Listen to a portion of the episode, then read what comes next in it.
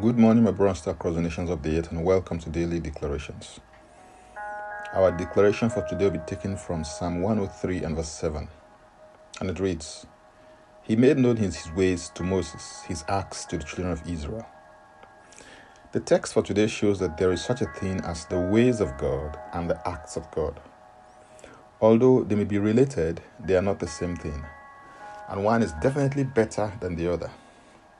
The ways of God refer to the secrets of God, His way of doing things that is unique to Him in a relationship with Him, while the acts of God point to His manifestation or how He chooses to show forth or display His presence and His power in any given situation or circumstance. This was said concerning Enoch in Genesis 5:24. And Enoch walked with God, and he was not, for God took him. What was unique about Enoch was that he had a testimony that he pleased God before God took him as a result of his walk with God. People who focus on knowing the ways of God and following or responding to Him are more concerned about walking with Him, while those who are mainly interested in the acts of God do so primarily for the miracles, signs, and wonders that He provides. I believe that it is much better to know the miracle worker and to work closely with Him than to just only be interested in his miracles. There's a saying that if you give a man a fish, you feed him for a day. But if you teach a man how to fish, you feed him for the rest of his life. Please notice that whereas God showed the how to Moses, it was the what that was manifested to children of Israel. There's a vast difference between the ways of God and the acts of God. The ways of God refer to his secrets, while the acts of God point to his works or miraculous manifestations. The ways refer to the technology, while the acts refer to the product. I believe that Moses in this text of scripture is a type of the leader or the breakthrough believer. His focus is on the mind of God.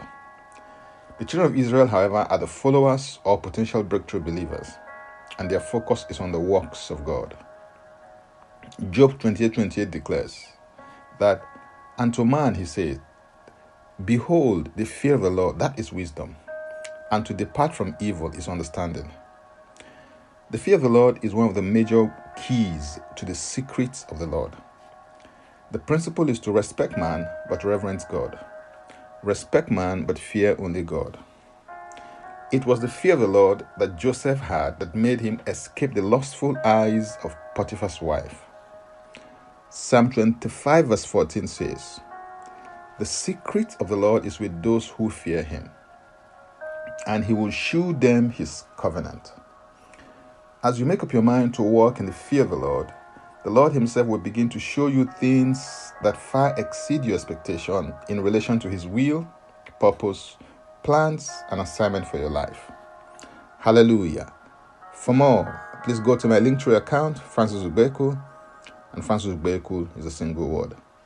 Now let's take the declarations together, and I stand in agreement with you as we do that. Father, thank you because you are a relational God. I receive fresh grace to walk with you.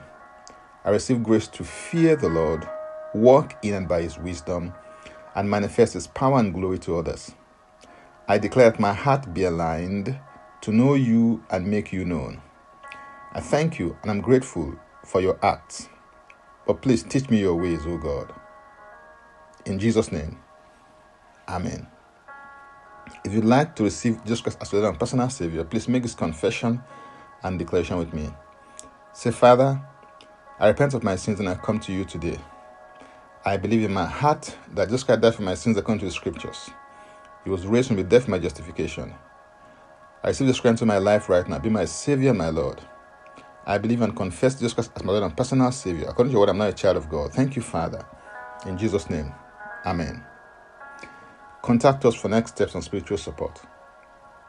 For tips on leadership, wisdom, and inspiration, connect with me on Facebook, Twitter, and Instagram. Subscribe, follow, rate, review, download, and share episodes of Daily Declaration Podcast on Apple Podcasts and Spotify. Before I come your way again, I want to pray for you and bless you. May the Lord bless you. May the Lord keep you. May the Lord make his face to shine upon you and be gracious to you. May he lift up his countenance upon you and may He give you peace. In Jesus' name, Amen. I am Francis Ubeko. Bye for now, and God bless.